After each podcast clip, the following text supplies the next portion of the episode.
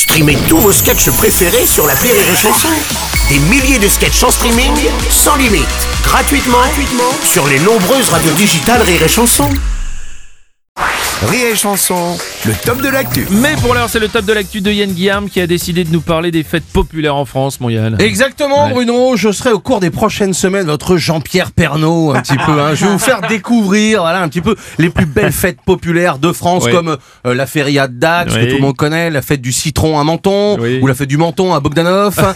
Alors, bonjour la France, bonjour mesdames, bonjour messieurs, et bonjour les trans, hein, qu'on oublie Ah, beaucoup trop souvent. Hein, c'est pas normal. Je dis ça pour ma maman, notamment, qui maintenant s'appelle Thierry. Hein, bon, bon, alors, bon, alors que, que faire ce week-end, Yann, après cette petite parenthèse féministe Ah non, non, non, Bruno, ce n'est pas du féminisme, Ah bon c'est de l'humanisme. Ah oui. Le transgenre devrait être le symbole de l'égalité entre les femmes. Ma mère, par exemple, Thierry, fait partie des seules femmes capables de faire pipi debout contre un mur. Bon, d'accord, ok, Voilà. ok. Alors, bon, reviens euh, à l'actualité, Yann. Alors, euh, où est-ce que tu nous emmènes ce week-end? Eh bien, Bruno, pas Bruno, même si je serais bien tenté de t'appeler quand même Christelle. Hein, euh, je ne vois pas ta pomme d'Adam. Hein, et comme dit le dicton, pas de pomme d'Adam, tu peux toujours chercher un gland. Non, bon, alors, Si. je- d'abord, j'ai une pomme d'Adam. Bon, allez, Yann, de quelle fête tu voulais nous parler, s'il te plaît? Eh bien, ma Christelle, c'est parti pour mon tour de France. Et c'est parti. Et ce week-end, je vous emmène à la grande fête du Basel, entre la Clayette et Tournu. Hein, c'est extra. Non, mais c'est vrai, ça existe. Et c'est extraordinaire.